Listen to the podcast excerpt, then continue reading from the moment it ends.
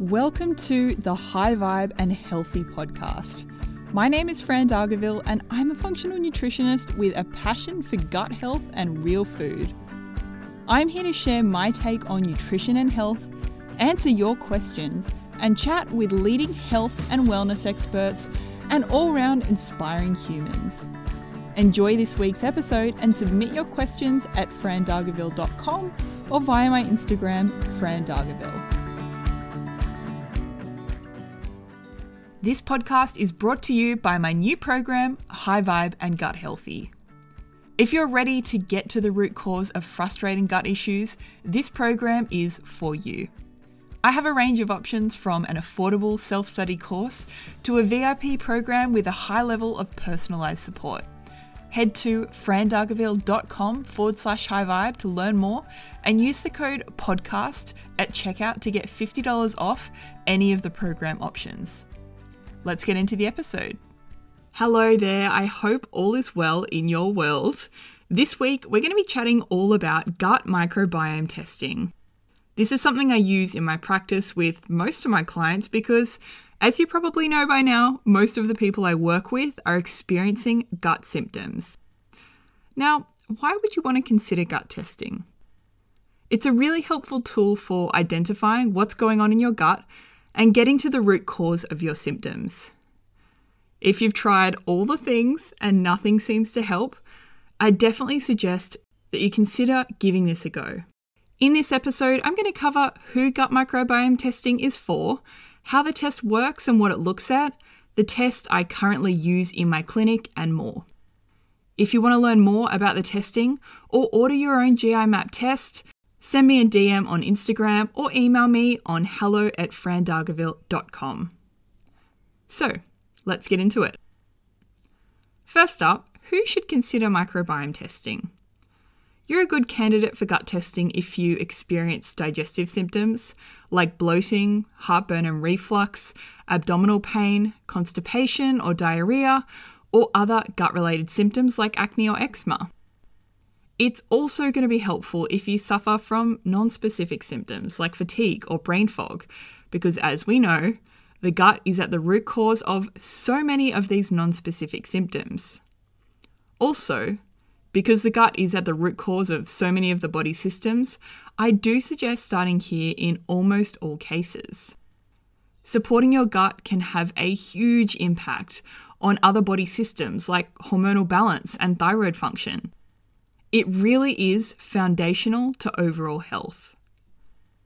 If you're right at the beginning of your journey, you might be wondering whether testing is right for you. I generally suggest getting started with the basics first, eating whole foods, identifying your trigger foods, and getting started with some basic supplementation like targeted gut healing nutrients or digestive enzymes. And that's actually the exact process I take you through in my self study course, High Vibe and Gut Healthy. So you can head to frandargaville.com forward slash self dash study to check that out if that's where you're at on your gut healing journey. Even if you are right at the beginning of your journey, you can consider doing testing straight away if you just want to know exactly what's going on and fast track your journey or if you feel like you'd be motivated by having that piece of paper that tells you what's going on in your gut. This can help keep you on track with any dietary changes you need to make and supplement protocols. Now let's chat about what microbiome testing actually is and my favourite gut test.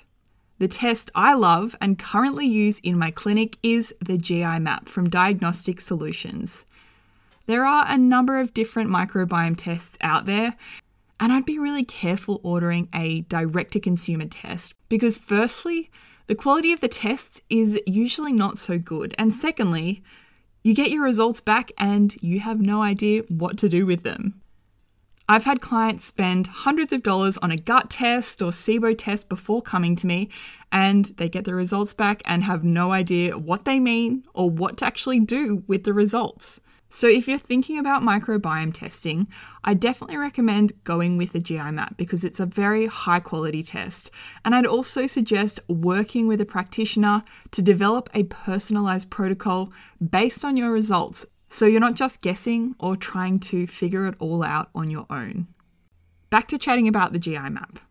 This is a DNA stool test which assesses how much of the DNA of a particular organism, like a pathogen, is present in your stool sample. The test looks at a number of different things.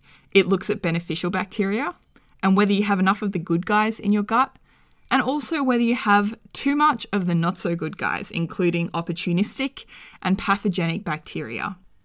It looks at whether you have an overgrowth of yeast, like Candida, or a parasitic infection.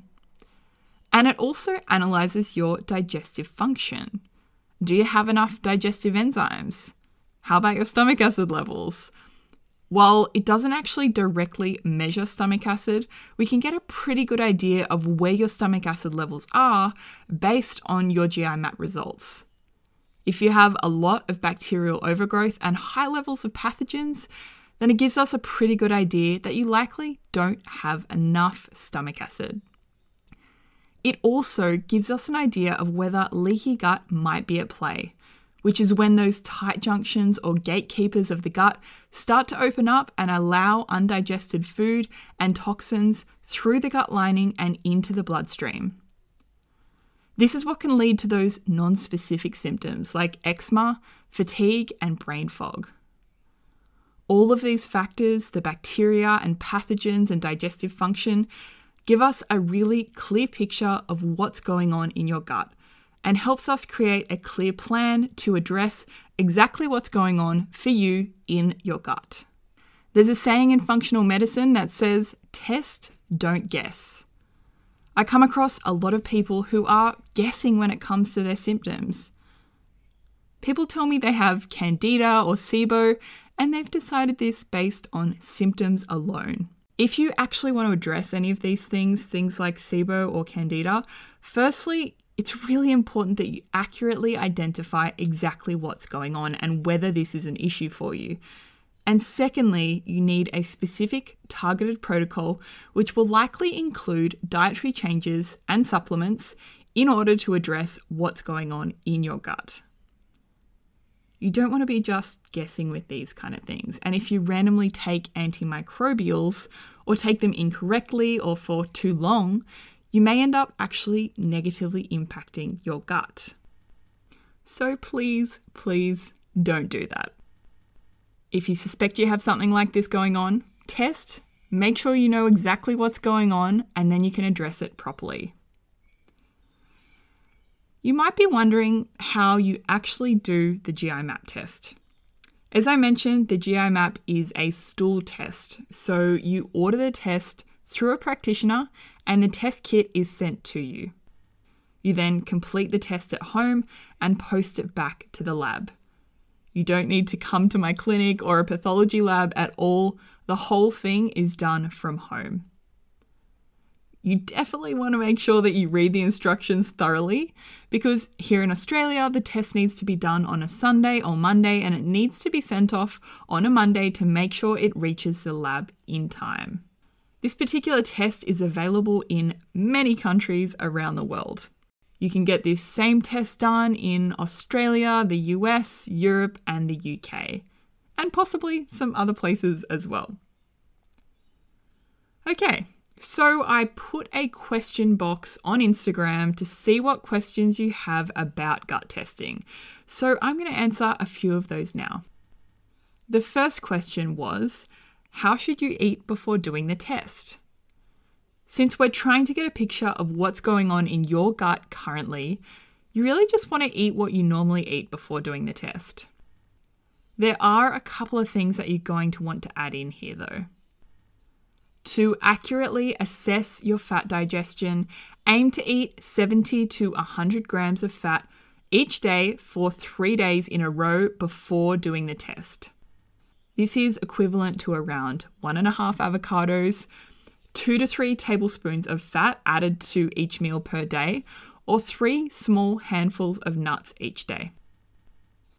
If you want to test for gluten sensitivity, you're going to want to eat at least three servings of gluten containing grains the week before collection. If you already know you're sensitive to gluten, I wouldn't recommend doing this. This is just for anyone who suspects that gluten sensitivity might be a problem, or if you're still consuming gluten. You also want to avoid taking certain supplements before doing the test.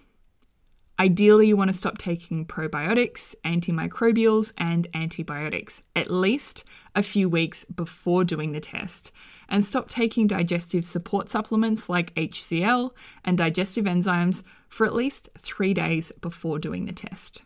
Next question Can I do the test if I'm trying to get pregnant? Yes, you can do the test, but there are a couple of things to consider here.